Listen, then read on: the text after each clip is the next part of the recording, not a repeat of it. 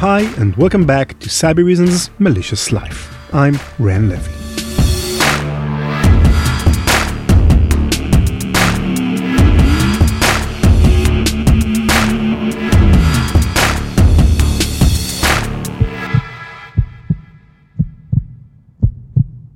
A quick note, this is part two of the Lawrence Berkeley hack, and if you haven't already, I'd recommend you go back and listen to part one before listening to this episode.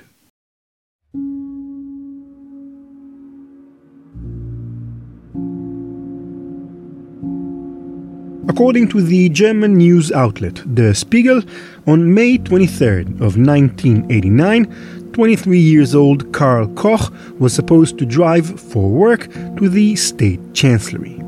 According to Wikipedia, he simply took a drive for his lunch break. Either way, that afternoon he didn't end up where he was expected, and so his employer filed a missing persons report.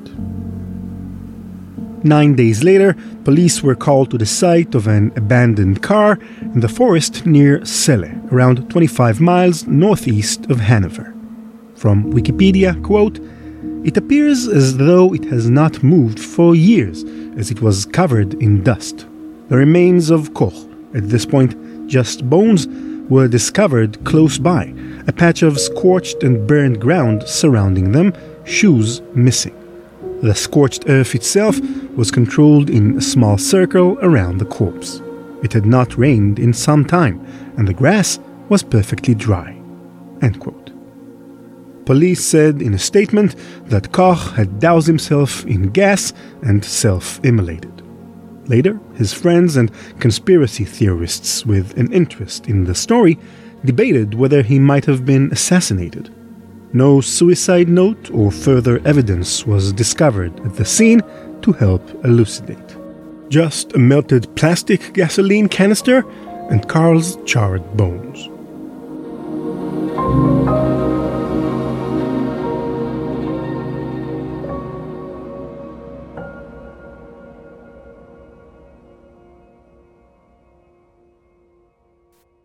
Karl Koch was a hacker from Hanover, Germany. Young and handsome. Very handsome, actually. Hackers sometimes get a bad rap for glasses and neckbeards, but Karl, bright-eyed, short hair, lean with clean, pale skin, easily could have been an actor or a model in another life. The life he actually had, unfortunately, was far from that. Many words have been used to describe Karl Koch. Different people have spoken of him in ways that leave you wondering. Surely they can't have been referring to the same individual. That so much has been made of the man seems to be due to two main causes. First, the sensational media attention he received at the young age of twenty-three. And second, the wild and unfortunate trajectory of his life. It's hard to pin down somebody who went through so much in such a short time. So rather than delve right into the narratives, rumors, and labels assigned to Karl by this journalist or that government minister, or the hackers he called friends, it may be more true to hear about him in his own words. Early in nineteen eighty-nine, Karl Koch wrote a brief biography of his life intended for potential therapists. I, Karl Koch, was born on July twenty-second, nineteen sixty-five, in Hanover. Nate Nelson, the writer of our show, reading the part of Karl. I had difficult family circumstances. The separation of my biological parents after prolonged disputes linked to alcohol and marriage conflicts, as well as repeated suicide attempts by my older sister. It's worth noting here that this letter was later published by some of Karl's friends as part of a huge sixty-eight page document they compiled with news clippings, photos, essays, and commentary about his life. At certain points in the biography, his friends provide editorial notes. Like after this first paragraph, they note how, quote, "Karl's mother, Agnes Koch, became sick with cancer. She died on January first, nineteen seventy-six, after a three-year struggle." I had acute problems with my father, Werner Koch, who shortly before the death of my mother had moved back into the family home. His alcohol consumption increased from that point to become a problem, which he did, however, not acknowledge. Karl describes similar problems with his father's girlfriend and his grandmother. From the tenth grade, I took hashish and anti-anxiety medication, Valium and Tavor, in regular intervals. From that point on, my academic performance began to decline. Karl dropped out of school the following year. At this point, another editorial note is interjected in the narrative. His friends, who clearly want to defend his reputation, point out all the organizations and activities Karl took part in. Student council, organizing events. He fought at the anti-nuclear movement, they add at the end, and was an active anti-fascist. Anyway, at age eighteen, Karl's grandmother died, and he went back to high school. During the following spring, my father married his girlfriend shortly before his operation due to peripheral artery disease. Shortly thereafter, we learned that my father as well had cancer. He died a half year later, in August of nineteen eighty-four, from a lung tumor and multiple brain tumors. I failed school due to the obstacles of transferring and frequent absence. I had a sleeping disorder. From then on, I took hashish regularly. His father left around two hundred forty thousand marks in inheritance, equivalent to just under one hundred thousand dollars, which Karl split with his sister. But he considered the money, quote-unquote, dirty, and so spent it quickly on a private therapist and a computer.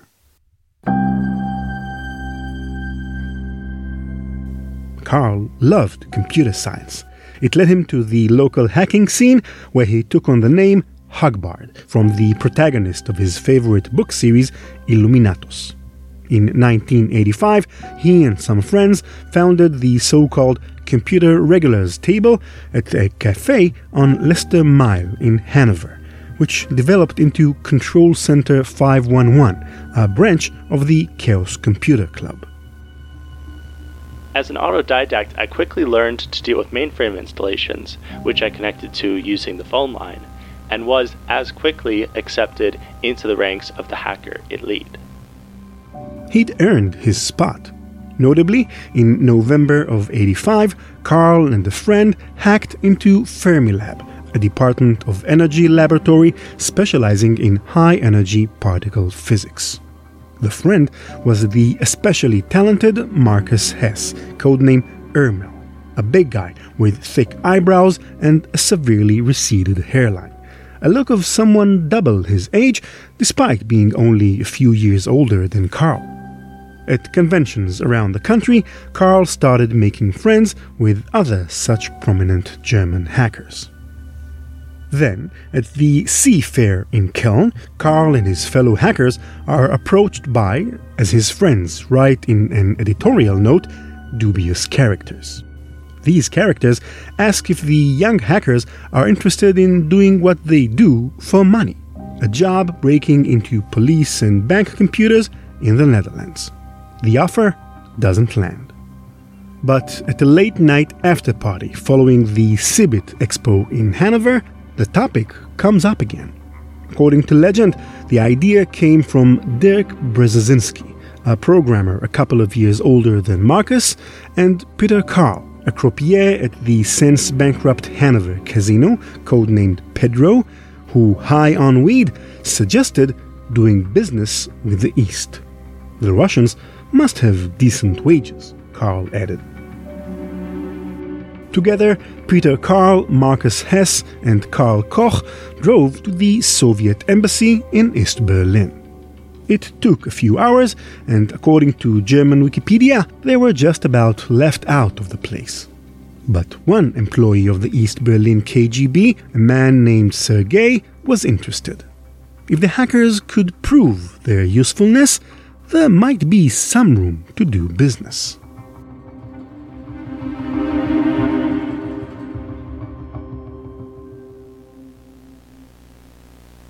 During that year, I began to snort cocaine as it had been given to me for free by a programmer friend, By the end of the year, my consumption was regular and still free of cost.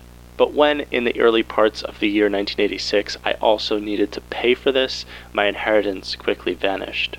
Said programmer offered me lots of money, or, or rather drugs, in exchange for information derived from a hacking activity.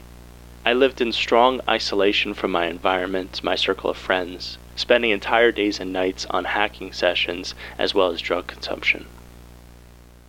Karl mentions in passing a detail that journalists and litigators will focus on in nearly any discussion about him from there on out: his quote-unquote parapsychological perceptions, arising from his use of cocaine and L S D, among others Jungian synchronicity.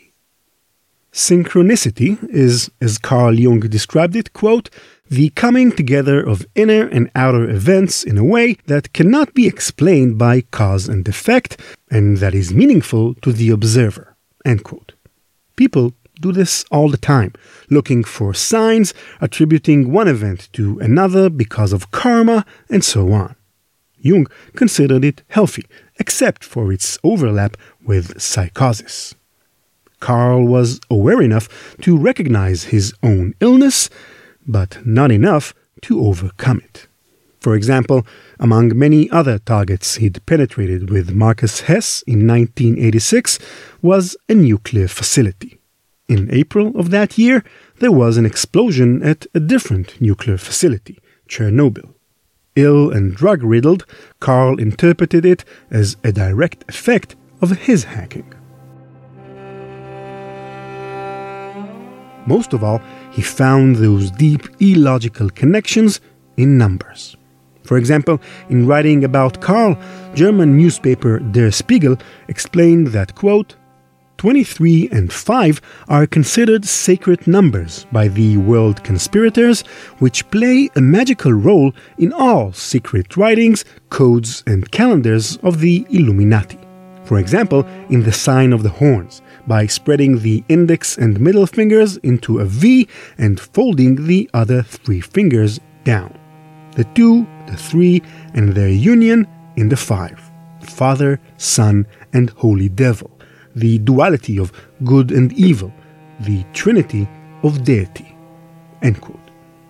The first volume of his favorite book series, Illuminatus, makes liberal reference to the so-called Law of Fives and the twenty-three Enigma. Like in one case, when the character Simon, an anarchist, launches into a diatribe about how, quote, all the great anarchists died on the twenty-third day of some month or another. Sacco and Vanzetti on August twenty-third, Bonnie Parker and Clyde Barrow on May twenty-third, Dutch on October twenty-third, and Vince Cole was twenty-three years old when he was shot on twenty-third Street. End quote. In all, you'd say that Karl was hardly in a state to carry out international espionage. Heck, he could have told you so himself, but he needed money. For a year, under Marcus's lead, he helped to break into the kind of computer systems they figured might be of interest to a K G B operative like Sergei. And in the late summer of eighty-six, Peter Karl established a direct business with the agent, with an initial payment of thirty thousand Deutsche Marks split between them. That very same month, a system administrator in Berkeley, California, was tasked with finding a missing seventy-five cents.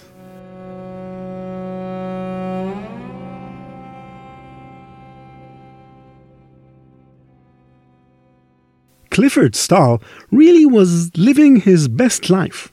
A scientist through and through, even down to his mannerisms and frizzy hair, he worked alongside his academic peers on the top floor of the Lawrence Berkeley labs, designing telescope optics and studying the stars. Then he ran short on funds and was banished to the basement. Knowing hardly anything about computer security, in an office with no windows, in a field he didn't intend to be working in, you wouldn't have blamed him for lacking in motivation. But when a tiny accounting error blossomed into an apparent computer hack, Cliff took to the case as if it were a calling. In an interview with C-SPAN, he explained why this meant so much to him, recalling discussions he had with the C I A, F B I, N S A, and others. He said that, quote, "If anything, my problem with these organizations is that they treat this as a technical problem. They gave me a list of questions to ask. Questions like, how was this penetrator tracked? How do you guard against intruders breaking into computers? They're asking me to list questions like this, and I realize that these questions bothered me. Somebody who breaks into a computer is a snake, is an egg sucker, is a son of a bitch who's breaking into my computers. Here's somebody who's stealing information and attacking the community that I believe in. So long as you see this as a technical problem, you make only technical progress. But when you perceive this as a personal affront, then you make progress not technically, but more socially. Then you get involved and you're willing to put your life into it. You sleep under your desk at night. You spend twenty-four hours a day wired to your computer waiting for this guy to break in. When you're involved, you don't see this guy as an intruder. You see him as a bastard who's ripping you off." End quote. In the months watching Sventek, the hacker's account name, Cliff had slowly gotten closer and closer to his target. His connection line ran outside the lab via dial-up, so he wasn't inside the building. He used an old Unix code rarely seen around Berkeley or anywhere nearby, probably because he was on the East Coast or even further away. The hacker usually connected around lunch hours Pacific Coast time. Did that mean he was working in the late afternoon East Coast time, or in the evening after work hours beyond the Atlantic Ocean? But in the process of slowly inching closer and closer to Hanover, Cliff had amassed a crew of network operator contacts, local, national, and international, who helped measure relay times and traced the intruder through each of the nodes he hopped through every time he connected in. Then, finally, on a fateful Saturday, the case finally broke open. Like always, Sventek logged into the Lawrence Berkeley National Laboratory computer network. This time, however, through a circuit managed by International Telephone and Telegraph. Cliff hurriedly called up the network operators and specialists along the line one by one until the line was traced to a satellite flying twenty-three thousand miles above the Earth's surface. A Vienna-based specialist for the Timnet communications company traced the link further, where it landed at the Deutsche Bundespost. They called the Bundespost, which traced the connection to Hanover. But that, for now, was where they had to stop. The Bundespost switchyard was hardly upgraded from the nineteen fifties.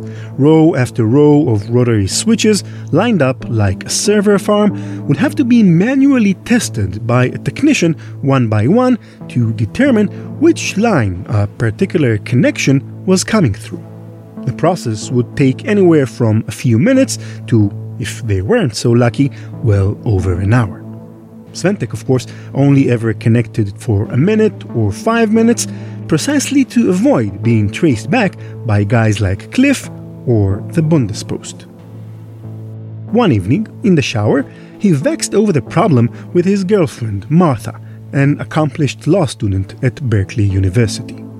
They needed Sventek on the line for at least an hour, probably, but nothing on Lawrence Berkeley's network was interesting enough for him to stick around that long. "If there isn't anything he's interested in on your machine now," Martha suggested, "why don't you make some up?"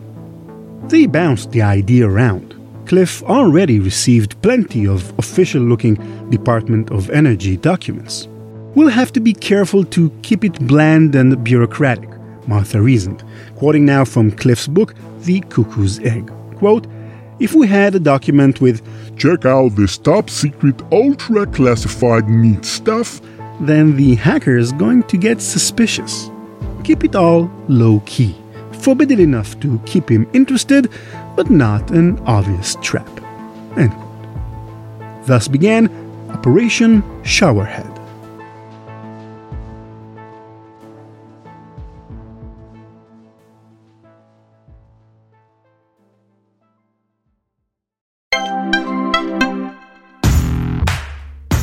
The best strategy for organizations to avoid becoming a victim of ransomware is to prevent the attack from being successful in the first place.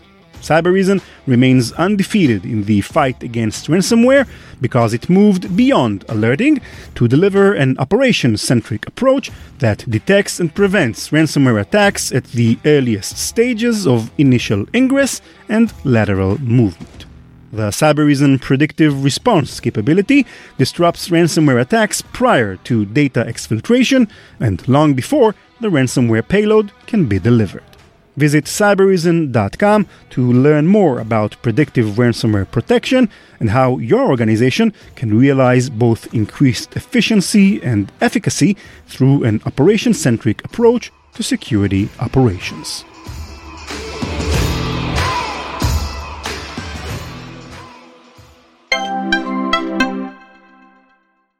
Cliff and Martha went to the lab and shuffled through the government records they already had on the network.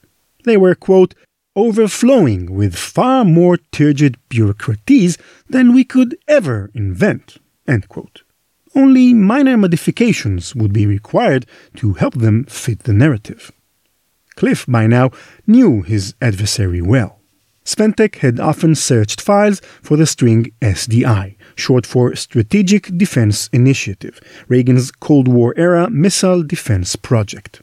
Cliff and Martha would create fake memos alluding to the notion that Lawrence Berkeley had obtained a contract to manage the S D I computer network. The network would be highly classified, connecting untold numbers of government agencies and military bases across America and the wider world, with information about internal meetings and classified reports written by lieutenants and colonels and scientists. "I thought of another problem," Cliff remembered. "We don't know enough about military stuff to make sensible documents." But Martha knew what to do. Quote, "They don't have to make sense," Martha grinned diabolically. "Real military documents don't make sense either. They're full of jargon and double-talk. You know, like the procedure for implementing the highly prioritized implementation procedure is hereinafter described in Section two, subparagraph three of the Procedural Implementation Plan." End quote. They use an idea from Martha's roommate, too, that she'd suggested at the table over an omelette dinner. Fake forms that somebody could fill out and send to a fake secretary to request more fake information. The plan worked. The next time Sven logged in for an hour on the Lawrence Berkeley network, a technician at the Hanover Bundespost found a switch that corresponded with their connection. Even the roommate's idea worked. Weeks later, Lawrence Berkeley would receive one of their fake forms requesting more information about S D I in the mail from one Laszlo Ballone from Pittsburgh, Pennsylvania, an individual who'd already been scouted by the F B I as a possible K G B agent. Cliff went home and celebrated over strawberry milkshakes. Towards the end of eighty-six, multiple searches of my friends' houses throughout West Berlin led to greater fear and psychosis. As word spread that some California I T guy managed to trace their work back to Marcus Hess's computer, Karl became increasingly paranoid. Perhaps you're wondering why he'd still be free if the news of the hacks was no longer a well-kept secret. Well, in their zeal to catch the hackers, the Bundespost failed to receive a warrant for their wiretap. Thus, all the evidence they received could not be used for an arrest and trial. Now the police and in-the-know journalists were aware of what Marcus, Karl, and their friends had done, but without anything to actually do about it. Hess doesn't talk to reporters, so they go knocking at Karl's door. He'll be hounded by journalists on many occasions in the coming years. And also, he thinks he's being followed. A journalist friend confirms. It's not just in his head. The B N D, Germany's C I A, is watching, and they even have a key to his apartment. According to his friends, Karl makes multiple attempts at suicide during this period. And shortly afterward, I developed a horror of cannibalistic conspiracy. Karl's severe thoughts inspired him to leave the country. He went to Spain in February of nineteen eighty-seven through Amsterdam, where he stocked up on drugs. The former intake of cocaine combined with years-long depression repressed by hashish led to a paranoid hallucinatory psychosis which lasted for more than fourteen days. With hellish fear, I returned to Germany and let myself be committed voluntarily to the university hospital in Aachen by the police. After Karl was admitted as a mental patient, his friends packed up his apartment. He would spend the following three years in and out of institutions, sometimes even with the aid of local government and police, after he and his partner, Hans Hubner, turned themselves into the authorities and admitted they'd worked for the K G B. On March first, nineteen eighty-nine, Peter Karl, the K G B go-between, who'd first suggested the idea back at the CeBIT conference, was arrested at the airport in Berlin on his way to Madrid. The following day, West German police conducted searches of fourteen homes, arresting seven involved in the plot. Karl, though already having testified to what he'd done, is arrested with the others. He's let go after a couple of hours, right in time for the airing of a documentary on the case on the country's biggest sixty minutes style show, called Panorama.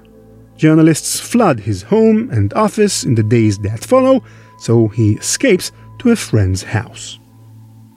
Based on what little accounts we have from that time, the final few months of Karl's life seems to have been spent working with the authorities and holding down a job as a driver despite everything going on around him. And then, on May twenty-third, nineteen eighty-nine, Karl took a drive from which he would never return, and nine days later his charred remains would be found by the police in a remote forest next to an old abandoned car.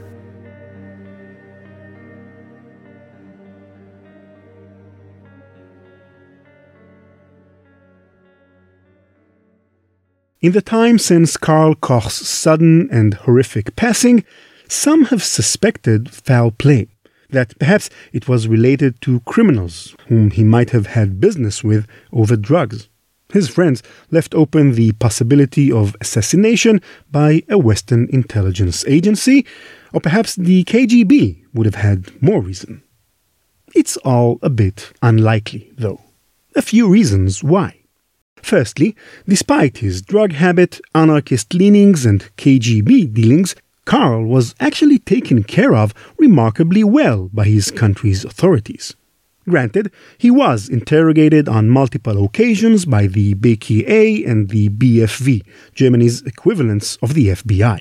Systematically, his friends said, he was softened up and squeezed out.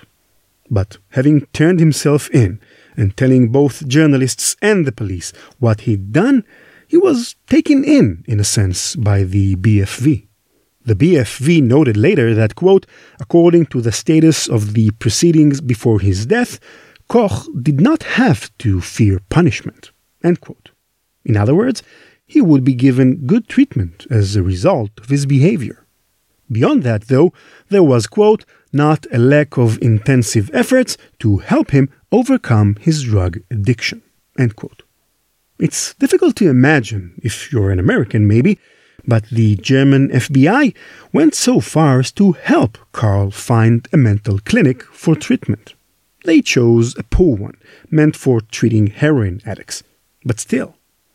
Furthermore, Karl had already taken up gainful employment in the year of his death, working as a driver-slash-messenger for the Lower Saxony branch of a political party called the Christian Democratic Union of Germany. The general secretary of the party later said that they hired an ex-K G B informant, quote, because we wanted to help him, end quote. So clearly, the Germans wouldn't have wanted to assassinate Karl. Would America for what he did? Or maybe the K G B before he spilled all the secrets of their business? Again, probably not. Karl and his cohort expected to steal a lot of secrets and get a lot of money for it in the beginning, though they successfully breached and remained present in networks across the U S military and governments for months on end. Those compromised computers were always connected to the Milnet, on which, according to the law, no classified material could be kept. That is why Karl didn't end up getting much or earning a lot for it in the end. That doesn't mean they found nothing of value. Quote, since these computers are not regularly checked, Cliff wrote in a postmortem analysis, it is possible that some classified information resides on them. At least some data stored in these computers can be considered sensitive, especially when aggregated. He uncovered little information not already in the public domain, but that included abstracts of U S Army plans for nuclear, biological, and chemical warfare for Central Europe. End quote. So they did breach important systems and steal useful data, but this does limit the damage they caused and the benefit to their sponsors. Case in point, the group only received around fifty-four thousand dollars total for their troubles. In the end, they simply weren't worth assassinating. Panorama, the documentary show, called this so-called K G B spying ring the largest spying case since Guillaume, a reference to the secretary of the former chancellor of West Germany, who'd turned out to be an agent of East Germany. But when Marcus Hess, Dirk Brzezinski, and Peter Karl were finally convicted in nineteen ninety, they received suspended jail sentences of only two years. According to the L A Times, the three co-conspirators smiled at each other at the ruling, which could have allowed up to five years. The judge presiding concluded that, quote, no serious damage to West Germany has arisen, end quote. So it's just not realistic to think Karl Koch was assassinated. No capable party had the motive. Call it Occam's razor or common sense, but it's simply no stretch that a kid dealing with financial burdens and psychosis, under intense public and police attention, with multiple attempts at suicide already under his belt, would have taken his own life. And given Karl's illogical fascination in numbers, and especially the law of fives and the twenty-three enigma, there's one more fact that would seem to support the notion that he had some hand in his own death.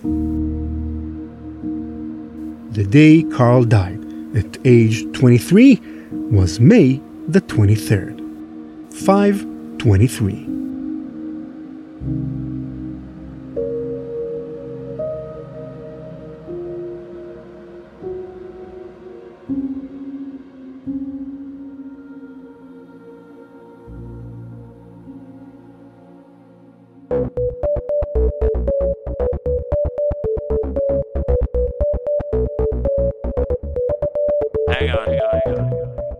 That's it for this episode. Thank you for listening.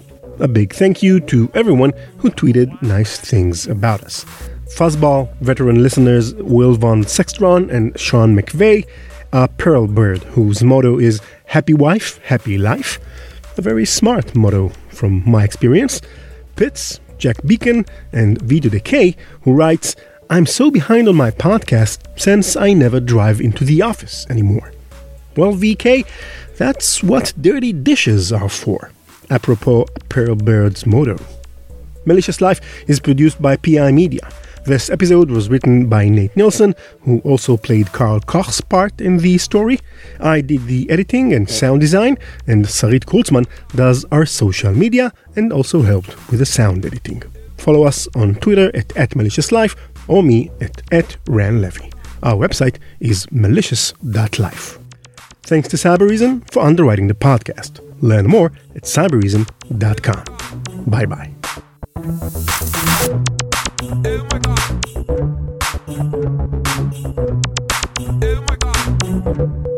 C K music, music, music, music, music.